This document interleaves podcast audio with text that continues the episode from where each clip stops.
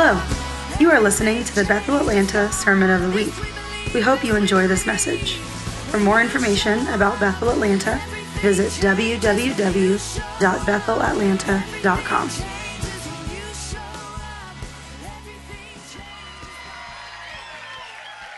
Thank you, thank you. Thank you. Ah, it's very nice to see you all in your, uh, your fall decor. Looking good. Um, how's everyone feeling this morning?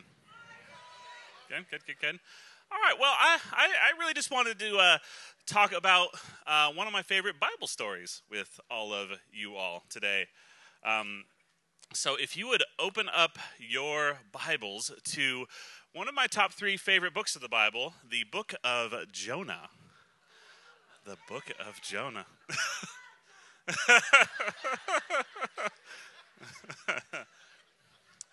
now, there's a lot of reasons uh, that Jonah is one of my favorite books of the Bible. One uh, of them is this is the entire book right here.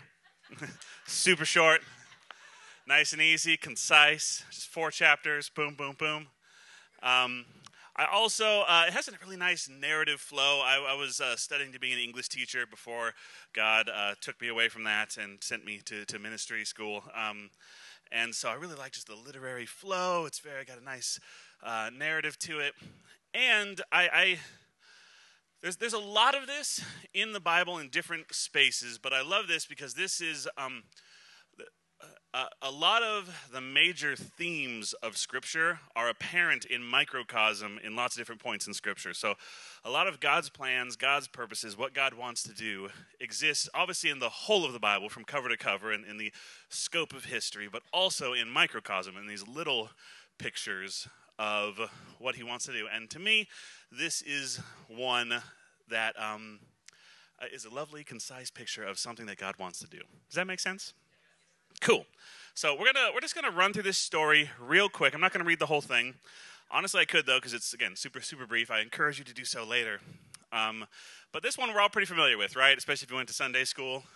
Ah, this is the cool one where someone gets eaten by a fish. That's that's that's an exciting story.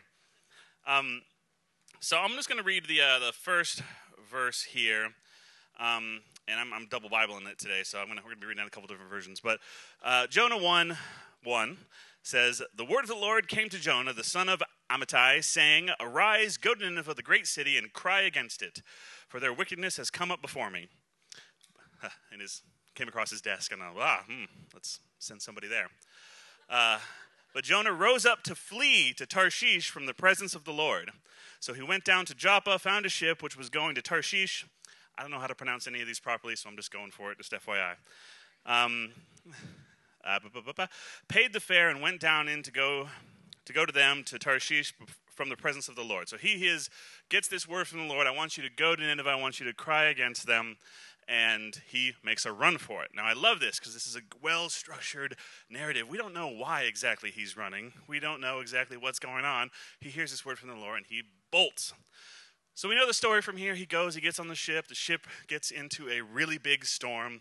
The storm is so bad that even these sailors are like, hey, someone is mad on, at someone on this ship. Which one of us is it?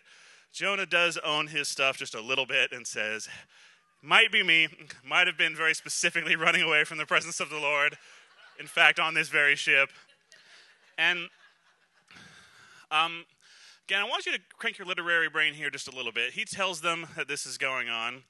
And what is the first reaction of the sailors if you go into the story? It's not to immediately throw him into the ocean. He actually suggests you should throw me overboard. They say, "Hey, let's try to row for shore. Let's just let's just tuck in here somewhere, row for shore, and because we don't really want to throw you off this boat." And they try that. They cannot do it. They they are incapable of even just pulling into shore to try to let the storm blow out. And so finally, they say, All right, we're going to throw this guy in. And they even let out this prayer of, like, you know, Lord, we don't want this innocent blood on our hands. And so, uh, and he ends up getting thrown into the ocean. And uh, the, the scripture even here says that the Lord appointed a fish to go and eat him where he stayed for three days. And then Jonah in chapter 2 has this beautiful prayer of kind of repentance and, Lord, please save me, and everything of that nature. We flash forward and he gets spit out very close to Nineveh. And once again, the Lord helping him with that word a little bit, providing some transportation. You guys are familiar with this story, right? Okay, we're just kind of reviewing from here. And so he gets close to Nineveh, and once again he says, Hey, go to Nineveh and proclaim this word. And Jonah is like, mm, Okay. I mean, I've been eaten by a fish at this point. What else could I do? And so the city of Nineveh was such a big, such a great city that it actually took three days to walk across it. Like, that's a really big city, especially for this time. Um, and so he walks through. In, in, now, again, I don't know if this is just you know them uh, being concise with the language, but it really seems like he's just doing this about halfway uh, as far as his effort is going. He goes on. He says, um, uh, "So it takes uh, Nineveh was a very large city. It took three days to go through it. Jonah began by going a day's journey into the city, proclaiming, 40 more days, and Nineveh will be overthrown." And then. I, that's all he says. That's the entirety of his word that's recorded in here, anyway. I have to hope that he did a little bit better job than that of walking one day into a three day walk and said, uh, 40 days, bye. you know. But that's all that's recorded here. So, and the Ninevites believed God. A fast was proclaimed, and all of them, from the greatest to the least, put on sackcloth. In fact, the king hears it, he's like, puts out a mandate. Everyone put on sackcloth ashes. It's a symbol of mourning, a symbol of repentance, a symbol of I was wrong. Now, again, this is kind of interesting because, it, again, as far as it's written here, his word was not very specific. It was, this bad thing is going to happen to you. And it later says that the king said, hey, maybe if we repent, maybe if we put on these sackcloth and ashes, maybe the Lord's wrath will, will be, you know, turned away from us. And in fact, even they, they even put sackcloth on the animals, which, you know, those, those poor cows. Just, all right, this is, let me put this rough cloth on you. You don't really know why. It's probably not your fault, but we're just going to cover everything. We're going to make sure the cows are covered too. So Jonah gets through, um, and then uh, so we get down to chapter two. Excuse me, chapter three, verse ten. When God saw that what they did and how they turned from their evil ways, He relented and did not bring on them the destruction He had threatened. Now, this uh, is where the story, at least for me, starts to starts to come together. Starts to all the little uh, threads start to start to come together. And so I want to read this from the NASB if I can't accidentally click the highlight thing before I try to skip the thing. Um, so, oh, sorry, my thing is freaking out on me. It's okay. Go to the next chapter. There you go. All right. So, Jonah is so this has happened. The city has repented. The city has done the sackcloth and ashes thing. Chapter 4, verse 1. But it greatly displeased Jonah, and he became angry. He prayed to the Lord and said, Please, Lord, was not this what I said while I was in my own country? Again, we didn't know about this conversation. He's reflecting back to something that we didn't know happened. So this is the reason that he decided to make a run for it said, Therefore, in order to forestall this, I fled to Tarshish, for I knew that you are a God, uh, a gracious and compassionate God, slow to anger and abundant in loving kindness, and one who relents concerning calamity. Therefore, now, O Lord, please take my life from me, for death is better to me than life. A little bit of a pity party. um, and then the Lord said, Do you have a good reason to be angry? Now, uh, when I was a little kid, I found this part of the story fascinating. Now, partly, I don't want to accuse uh, my past Bible school teachers back when I was in Sunday school, but uh, they would always skip this part of the story when they would teach it to me when I was in Sunday school. They just go straight to the, you know, they'd highlight the fish thing, obviously, because that's cool, you know. Um, and then they would go to him prophesying to Nineveh and then Nineveh repenting, and that was just kind of the end of the story as far as how I learned it when I was a little kid. And when I later, you know, started reading the story for myself, I was like, oh, there's this whole other part that's kind of depressing and sad at the end. And why would see I because I only heard that first part of the story and they don't really make it clear at the beginning. I assumed now now my you know my Sunday school teacher would talk about how the Ninevites were these wicked people. They had all kinds of sexual immorality and and you know just badness of all kind and that he was like, I assumed that he was scared to go to the city, and that's even some of the way that my Sunday school teacher used to present is that he was scared to go to this city because they were so wicked and they were going to like do bad things to him. Anyone ever learned the story that way at all? Okay. You need to have to confront your teachers after this, but um, he very clearly says here, I didn't want to come because I knew that you were going to not destroy them. Now, to understand why the heck he's re- reacting this way, uh, we need to do a very brief history lesson. So I apologize for those of you who are not into that and say you're welcome to those of you who like that. Um, so, Nineveh at this time was the capital city of uh, the Assyrian Empire. Now, the Assyrian Empire, according to most historians, was the first true empire, the first large city state that would actually go conquer other territory and say, This is ours now. Um, something that became quite popular later in history. But these guys were the first. They were doing it before it was cool. Um, and the now, so the Assyrians uh, were pretty brutal. Like they they were known. Uh, part of the reason for their success was they were really good calculators. They were really good administrators. They were really good at keeping track of things. They had the most, the largest and most effective military in this area at this time. They were really well organized comparatively to, to other places at the time. And so they could very tactically, very strategically swirl out, kind of fan out and hit these different cities and take them over one by one, take them under their wing. And by under their wing, I mean give me all your stuff um, and let me kill you. Um, that's usually not what that phrase means, I guess, take you under your wing. Anyway, um, let me take you under my empire and let me give really harsh punishments, like extremely harsh punishments, like let me take all of your women and murder all of your children and put them on pikes in front of your village if you disobey me or don't follow my rules at all.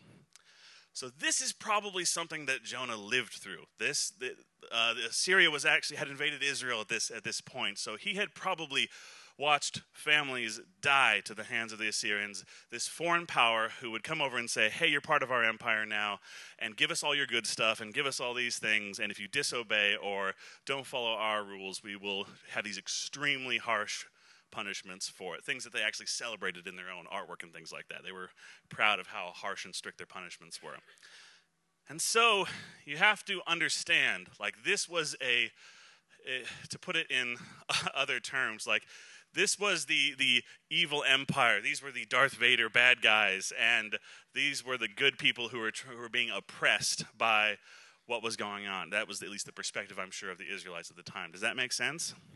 So, this is not just a city that's big into sinning. This is not just a city that has exceeding wealth and, and has all these bad practices.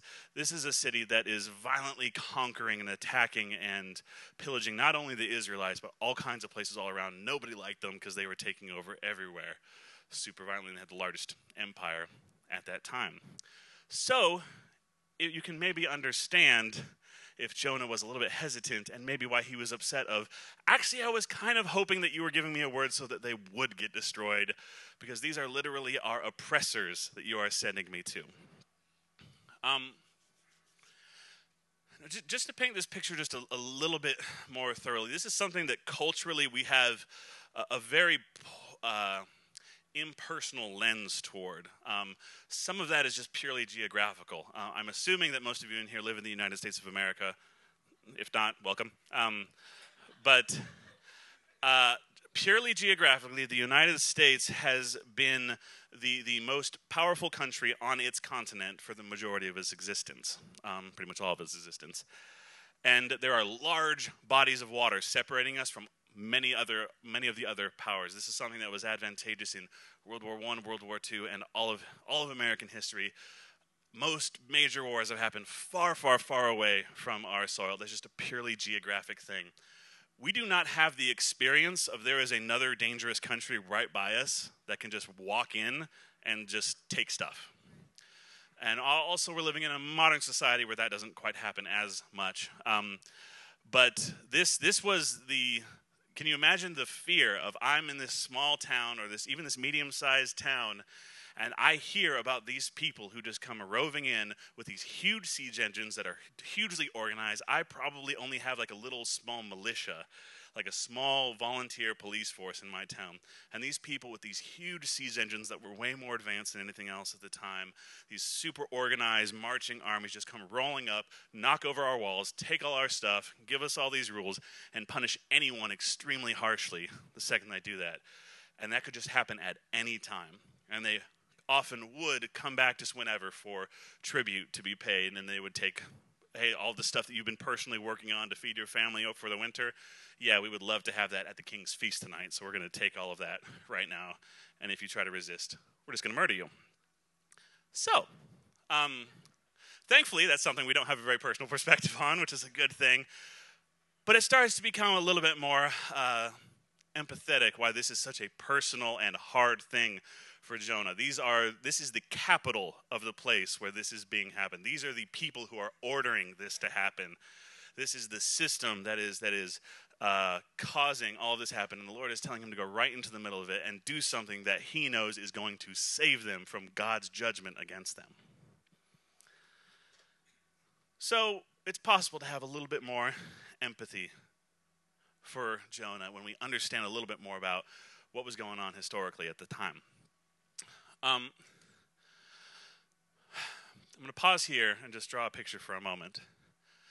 We are called to some really high things in Scripture, some really high ideals. And like I said, a lot of these high ideals, these high principles, these, these deep and powerful things are echoed at numerous points throughout Scripture in different ways, from the personal level to, to, the, to a large uh, historical level. Um,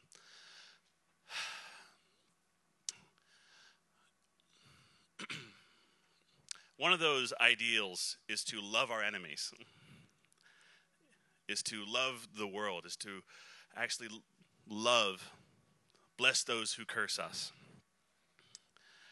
And I, I want us to be, um, I would love to, cha- one of the things I want to challenge you all with today is even though we don't live in this extreme of a point of history or this, this kind of extreme point, point of history, we don't live this kind of extreme lifestyle where there is someone who is very practically and literally an enemy that might roll in and kill half of us and steal all of what we have.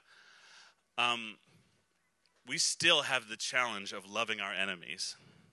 And I don't want the difference, uh, the, the disparity between the severity of what an enemy looks like to cause us to grow soft in our ability to show love and recognize when we are being invited into a moment to love an enemy. Again, I, I, took a little time to draw this picture, but Jonah had really good reasons. You know, again, we don't know the personal reasons, but it's easy to assume even if nothing, even if he didn't lose anything personally, undoubtedly his people and the place that he lived was affected by the way the Assyrian Empire ruled at, at that time. And so it's easy to understand why he would not want God to release something good, to release forgiveness, to release salvation to the Assyrians. Um, I want this to be something that's taking the temperature of our heart, and I want you. To, I'm going to show you why in a moment, but if there are people, people groups, or entities where it tweaks you when something good happens to them, that might be an area where you would start to check to see if the, you are seeing those people, those entities, or those places through the love of God.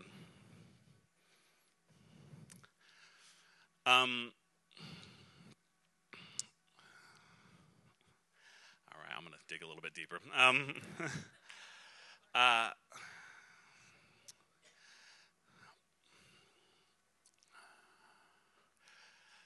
oh, okay. I'm choosing uh, where to poke. Um,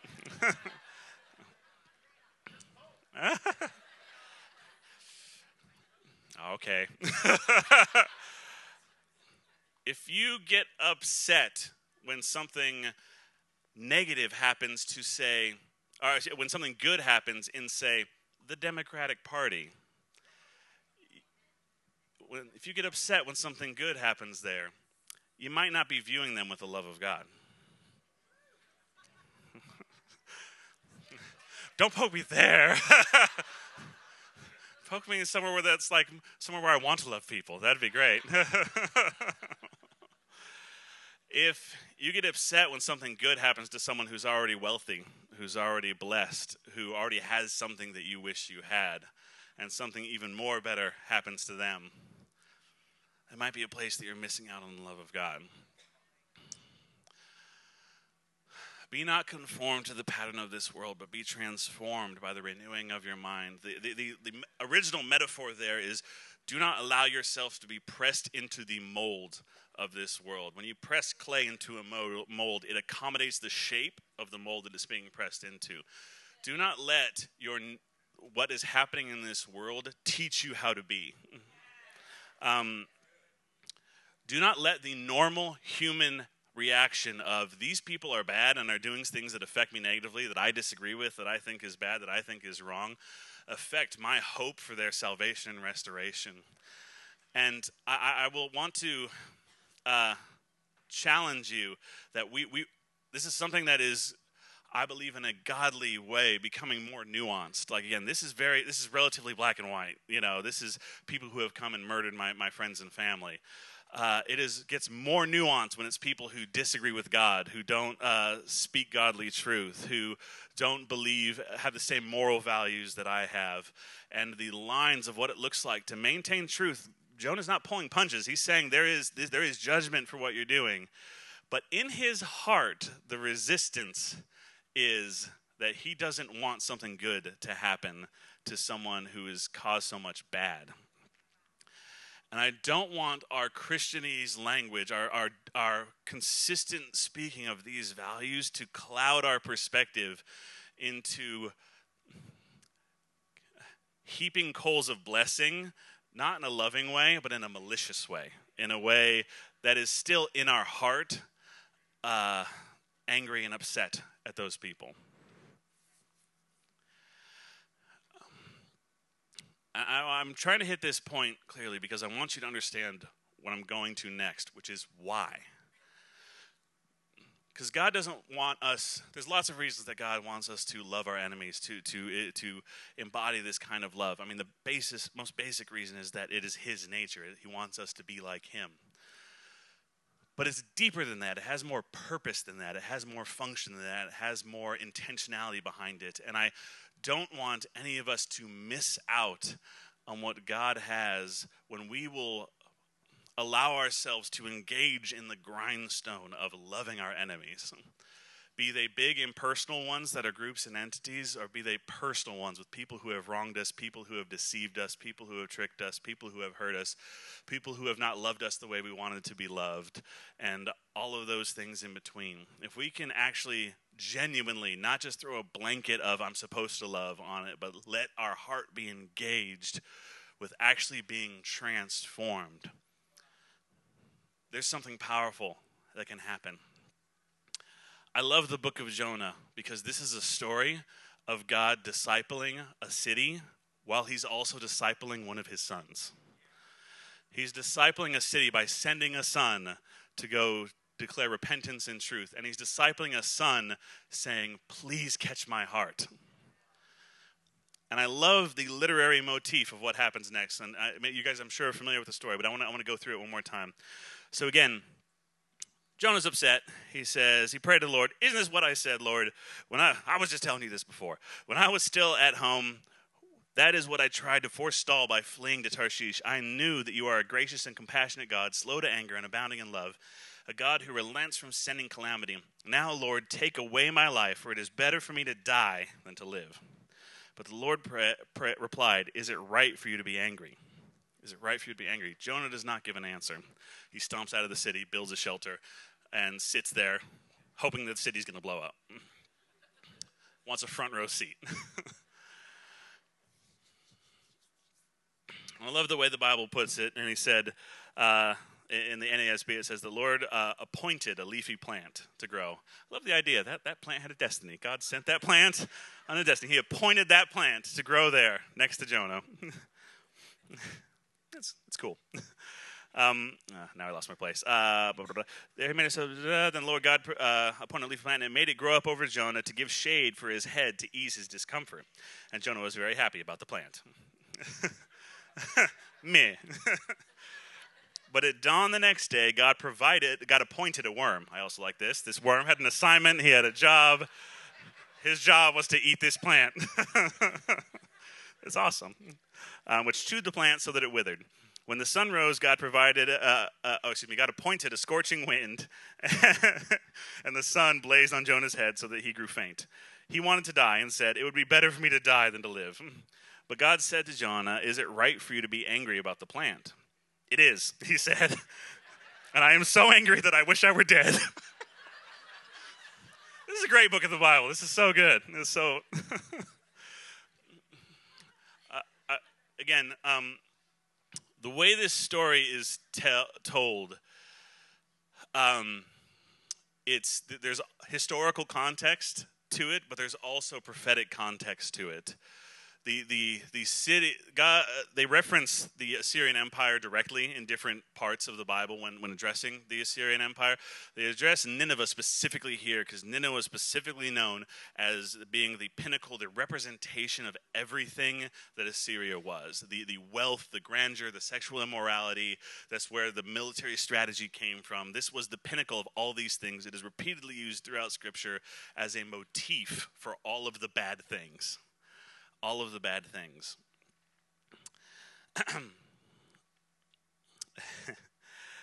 so anyway, he's so angry that he wishes he was dead. Um, and I know this is feels like exaggerated. It feels melodramatic. He feels like a you know like a 14 year old who's whining out there on on the beat, you know, in the sand.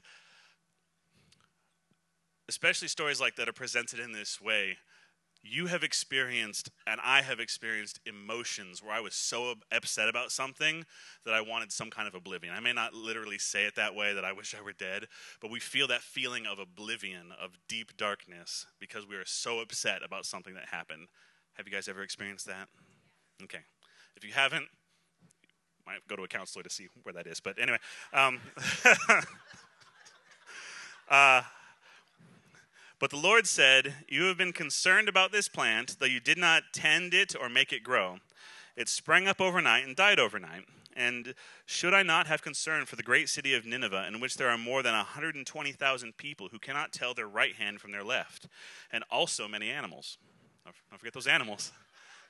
They wore the sackcloth too, so, you know, again, literary consistency. I love it. Um, he cares about the animals. Um,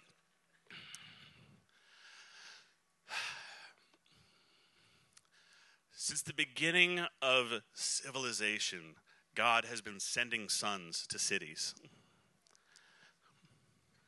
Egypt was the center of culture, was the center, uh, it wasn't necessarily a conquering uh, empire the way that Assyria was later, but it, but it was this, this center of culture, of architecture, of intelligence, of mathematics.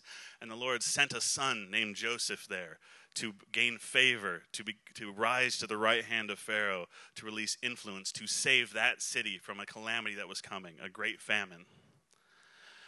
Later, he sent Jonah to Assyria, to the capital of Assyria, to prevent a calamity by releasing his goodness there. Jonah was less into it than Joseph was. Jonah misunderstood. Now, to be fair, Jonah had a lot more weight to go on. At that time, Israelite, the Israelites didn't become slaves to the Egyptians until after Joseph. And so they didn't have that cultural weight necessarily. They weren't necessarily enemies, they were just another country at that point.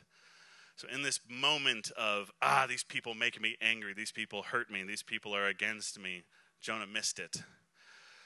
Uh, not too long after this, a couple hundred years after this, the Assyrians were conquered by the Babylonians, another empire where God sent a son to go and stand by a king. And that son, whose name was Daniel, got it. Because when another word of calamity came against the king of Babylon, he said, Oh, my king, I wish that this was for your enemies. I wish that this word of, of judgment, this word of correction, this word of calamity was for your enemies. Now, Daniel had been kidnapped by the Babylonians. Daniel had experienced the Babylonians were not quite as murdery as the Assyrians were, so maybe that's part of it, but they, they were still pretty murdery, let me tell you the truth. Um, uh, it's all in the history books if you want to read about that, but they, they, they, were slightly less murdery, but they were still kidnapping people and, and displacing people. This is uh, the Assyrians actually started this of taking people groups from one place to another, so they would kind of disassociate from their families and connections so that they would just kind of assimilate into the Assyrian Empire more readily. And since this only identity was this one that they had been given. Um, and so the Babylonians kept doing that as well. And even though he had been displaced, even though he had been kidnapped as a young man, Daniel still was saw the assignment that God had for him and loved this foreign, wicked, uh, ungodly king and recognized that it, he was he had been placed there to release the glory and light of God's kingdom into this place, and he had influence the entirety of that man's life.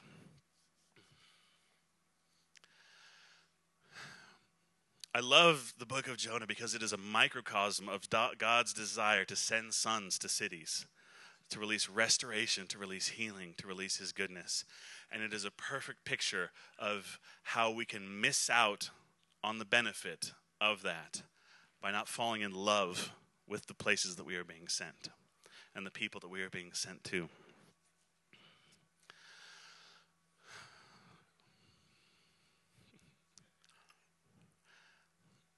It's a picture, another microcosm of his ultimate plan to send a son to the whole world. For God so loved the world that he gave his only begotten son. That he would create disciples that were like him, that would be many sons sent to many cities. Since the beginning of time, God has been sending sons to empires, to rulers, to kings. He sent Paul to Rome. He sent, he sent the disciples to, to Jerusalem. He sent, again, he sent uh, Joseph to Egypt, and, and so on and so forth. He sends sons to cities to release his glory, to reveal his truth. But again and again and again, we see that if there can't be love for that place, that it actually undermines our ability to release his glory there. Not agreement there's clear correction, and, and again, Daniel may, remains so true to who he was when he was in, in Babylon, to the point that some of his buddies got thrown into a furnace. Um, there were still boundaries. It's not just assimilating and agreeing and, and all of that, but there was genuine love. Again, it was about what his heart, where the state of his heart. And again, with Jonah, it's about the state of his heart. I love this story of, of Jonah because the way God is trying to disciple this son of his into seeing what he's seeing at this moment is he's trying to show him like just the base value of people. He said there's people in there even if they're causing all these problems, even though, again, this is a weird thing that he says. They don't know their right hand from the left. Hey, They don't know what they're doing, is kind of the implication there the Assyrian Empire was at, at, the time some of the most intelligent. They, they again, and, and, tactically and things like that was part of what made them so overwhelming to people around them was they were so organized and well put together. It's God saying that even though they have these trappings of organization and detail and structure, they don't they, they don't really know who they are. They don't know who they really are. So you you understanding this can help you disconnect from this personal hatred and start to engage in just the base value of there are people in that city. There are people in that city. Now, again, th- it's so easy for us to do because we have never experienced anything like what he, he experienced. And but this is so true. Anytime we feel that that feeling, that feeling that we as Christians we learn to suppress, we learn to push away, we learn to throw away of hate, of disliking someone, of being so angry at someone that you want something bad to happen to them or you don't want something good to happen to them. A feeling that we su- suppress when in actuality God wants to heal it. God wants to heal it. And I think that sometimes when we suppress those things, we actually undermine God's ability to say, hey, you hate that person. Let me disciple you through that. Let me I mean, the, the mercy of God, I mean, it's funny because this is like a story about judgment. This is one of the most merciful stories in all of Scripture because he sends a son to this evil empire, to the heart of this evil empire, to bring restoration because he knows what's going to happen. He knows that even if he gives a, a, a half half done prophetic word one day into a three day journey and walks out, they're going to hear the voice of God and respond. He knows that that's going to happen. And not only that, he also wants to disciple his son into understanding what he's doing, to being able to actually engage with what he's doing and partner with what he's doing. And this, this gets into speculation a little bit, but in, in, in many ways, Assyria was the model of thousands of years of empire that came up that came through a, a season that ended relatively recently a season that ended kind of with the British Empire. God wanted to influence empirical imperial culture at its very root. He sent a son to go do it, to go influence imperial culture. That son drug his feet the whole way.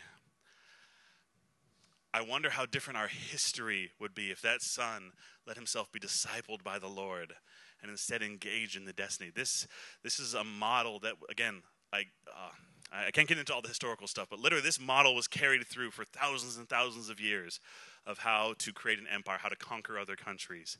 And it's, um, man, I don't have time to get into all of it, but it, it, is a, it is a painful scar in human history, the effects of imperialism throughout many, many cultures in many places. Uh, no, okay, lots of implications. Anyway, read your history books, they're awesome. Um, so,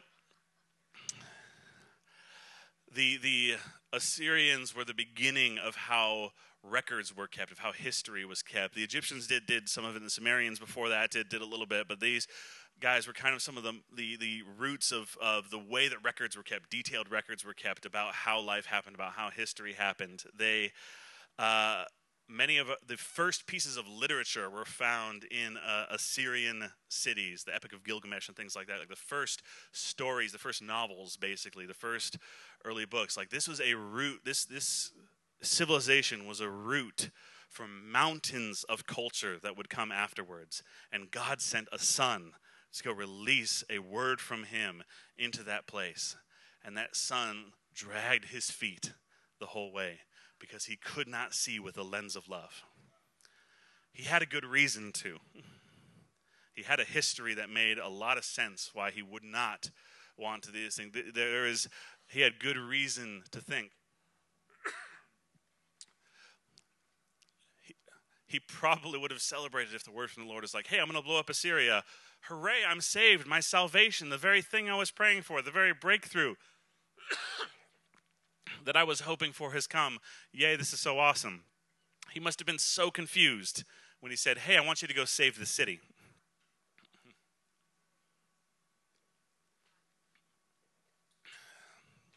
I know this can be a little bit heavy, but I, I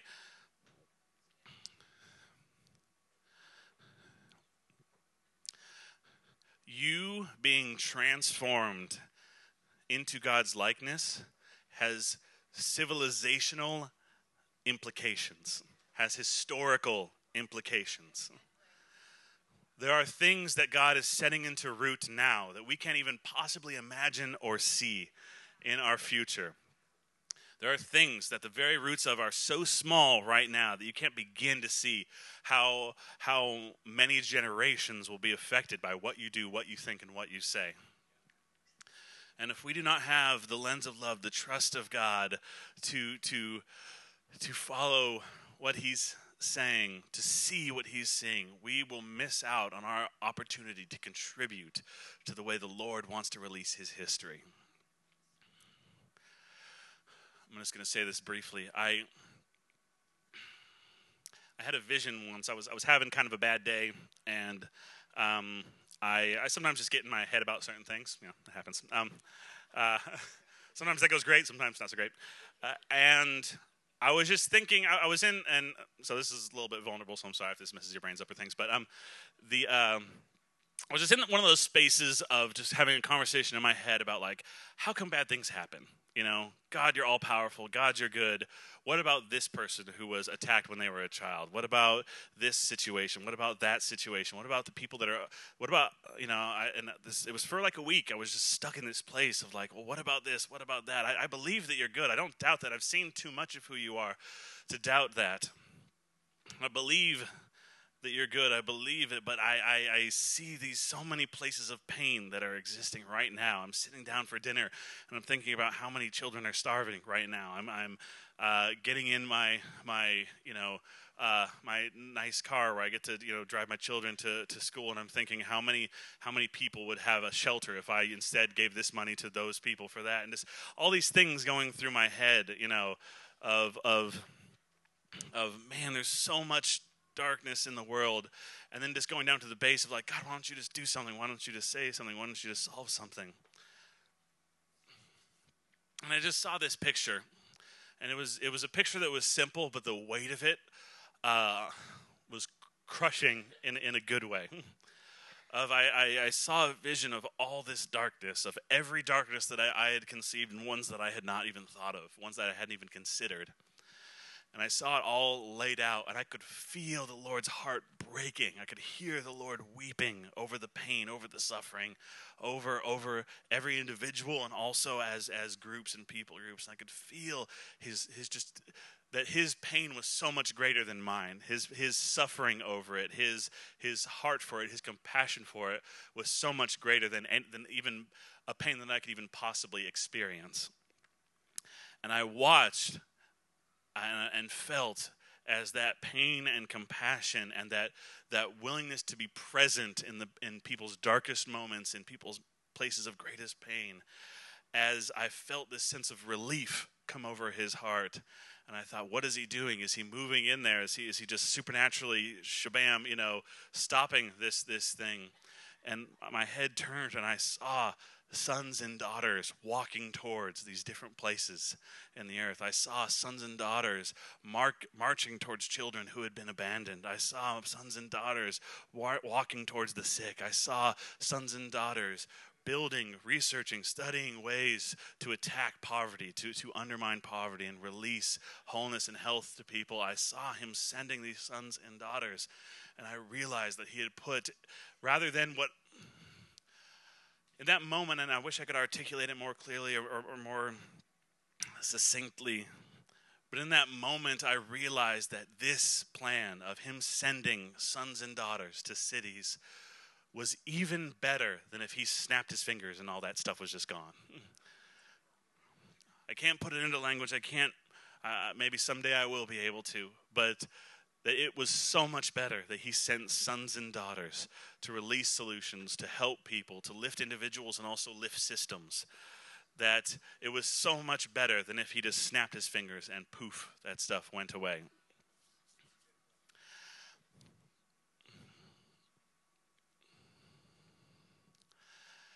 if we can't see through the lens of his love, then it's too easy to try to pull away from painful places, to ignore them. It's too easy to get lost in every direction of should I sell my car, should I sell my house, should I sell my shoes to give to the poor. It's it's too easy, to, but even then, that would you know that'd be throwing everything I have into a pit that doesn't even fill it, you know, one inch. What what? It's too easy to get lost in either end of it, of completely ignoring it and pulling away and and being conformed to the pattern of this world of pulling away from pain, pulling away from from people that have hurt me, pulling away from from problems that that hurt me just by looking at them. But when I'm moved by love, it's easy to trust God and just do my part of what He's called me to do. You know, most people teach the book of Jonah, so at least again, the, the, the, way that I've heard it often, most people teach the book of Jonah as a book about obedience. Um, which I always thought was kind of funny because it's a book about not obedience. um, and God just kind of doing it anyway. um, I started seeing it, and I realized, and maybe, maybe teachers who are smarter than me already knew this that this isn't a book about obedience of, of action, because basically Jonah fails out on every front. And even still, this doesn't even seem to be fully what God's getting at. Like, this is about obedience of heart. This is about obedience of heart. And that's, that's the picture. I've, I've said this before, but it's just so important that we sink this into our heart. One of the biggest strongholds in, in our area with regard to religion is that we're scared to make a mistake or to get the rule wrong or to that we have this uh, fear of pleasing god with our actions. It is very important that we please god with our actions. Actions matter a lot. Actions speak louder than words. All, all these things. But actions are rooted in our heart. And when we align our heart with him our actions just follow our heart it's really simple it doesn't have to be this big complex thing. It doesn't have to be this teeth gritting resistance. When our when our heart is led by him, our actions just follow. Our attitudes just follow. Everything else just follows.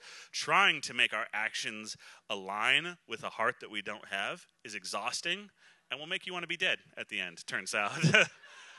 That's what Jonah was doing. He's trying to force his actions to uh, be obedient to God.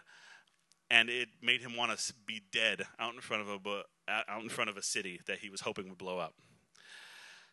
I, I love my favorite thing, and I, this annoys some people, but I, I love the the open ending to this book because it just ends with You've been concerned about this plant, though you did not tend it or make it grow. It sprang up overnight and died overnight.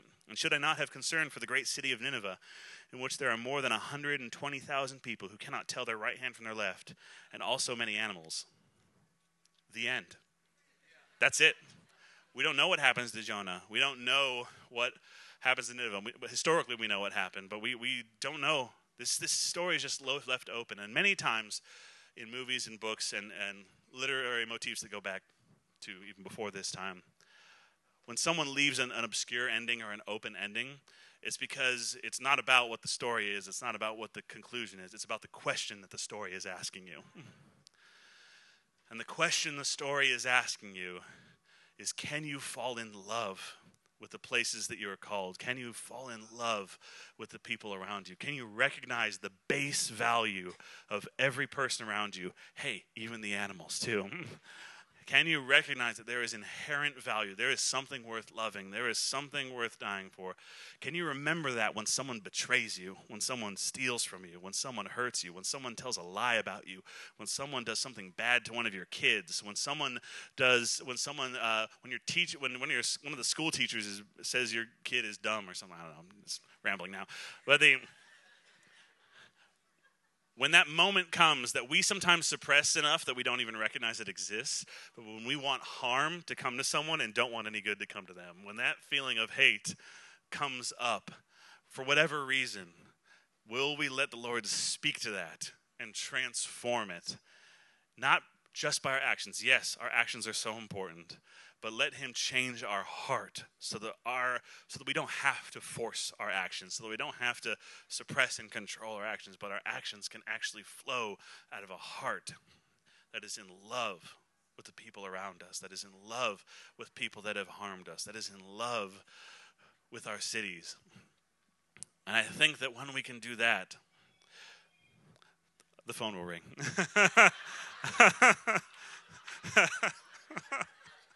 Um, I think that if we can do that, then we can have a different story than Jonah had, where we can. It, again, I know not, not everyone's as nerdy as I am about these things, but just take a little look at how much Assyrian culture has influenced the foundation of the society that you live in today. And remember that God sent a son to the very root of that place to release his kingdom. And remember that you are a son, you are a daughter who is being sent to the very root of these of, of systems, of cultures, of environments. And your actions and your beliefs will influence what those things grow into. It's obvious when we look at our children, it's way bigger than that. It's way bigger than that. So if you would just stand with me for a second, I'm just going to pray for you briefly.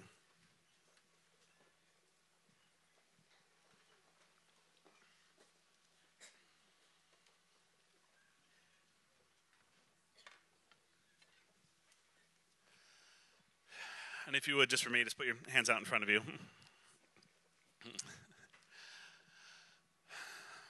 Lord, right now, I just, I just release. Um, this is a slightly dangerous prayer, so duck if you don't want it. Um,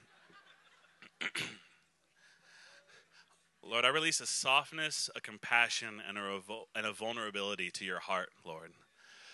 That, that we would be able to be in tune with how we are feeling that we would not out of out of religious duty out, out of religious duty that it's in, that is intended to pursue holiness that we would not suppress things that you wish to bring up and address. That we would not um, because we don't want to believe that we have negative emotions towards individuals or negative emotions towards groups or negative emotions towards specific areas, that we would not suppress the recognition that you have something to say about the way that we think about those areas, the way that we address those areas, the way that we relate to those peoples. That we would be open hearted and tender hearted to you, Lord, that we would not That we would not be like Jonah, who is just suppressing our emotions and obeying because we know that we are obligated to, but that we would let you disciple us and transform our heart, Lord.